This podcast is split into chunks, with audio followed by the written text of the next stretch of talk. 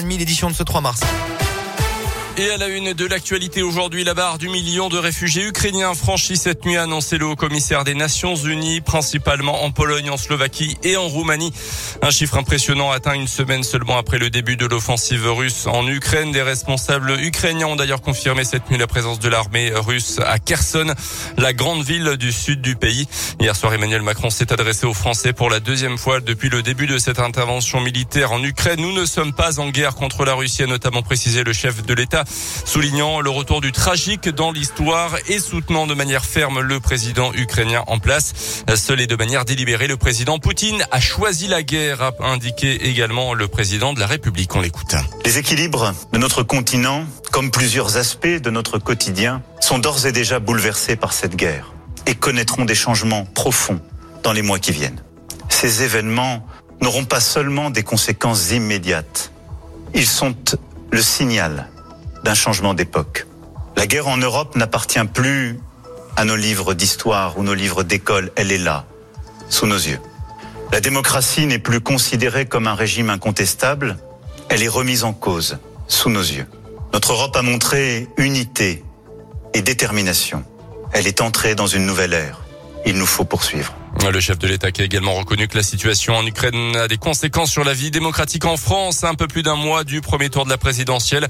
Toujours pas officiellement candidat, le président doit en tous les cas se positionner avant demain 18h auprès du Conseil constitutionnel. Dans l'actualité également, il a accompagné des millions de Français, peut-être vous, tous les midis pendant plus de 30 ans. Jean-Pierre Pernaud est décédé hier à l'âge de 71 ans.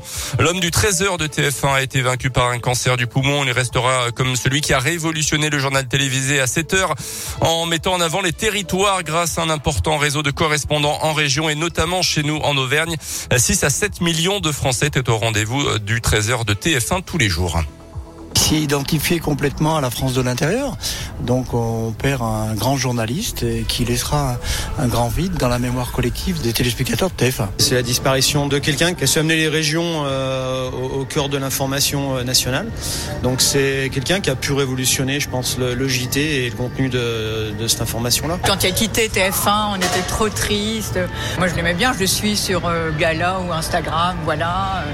Oh, J'ai beaucoup de peine, vraiment.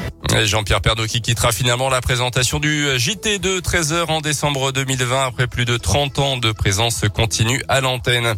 Dans l'actu également, chez nous, cet, cet ex-élu écologiste Daniel Cohn-Bendit poursuivi devant la justice clermontoise aujourd'hui, le 11 janvier 2020 lors de la campagne pour les municipales. Il avait euh, prétendu que la candidate à Clermont de la France Insoumise, Marianne Maximi, avait participé aux actes de vandalisme envers le QG de campagne d'Éric Fédy, le candidat en marge des propos diffamatoires selon l'insoumise soumise aujourd'hui conseillère municipale. L'audience doit se dérouler dans la journée. Opération de sécurisation mardi à Clermont. La police a procédé à des contrôles d'identité suite à des requêtes de riverains du centre-ville. Au niveau du square Blaise Pascal, trois personnes verbalisées pour consommation de drogue. Idem place du marché Saint-Pierre. Un homme a également interpellé pour port d'armes. En l'occurrence, un couteau. Il a été conduit en garde à vue. On termine rapidement avec le foot. La Coupe de France, Nantes s'est qualifiée hier soir pour la finale. Les Canaries sont imposés en demi contre l'AS Monaco au tir au but de partout au terme du temps réglementaire. Nantes défiera Nice dans un peu plus de deux mois. Ça sera le 8 mai prochain.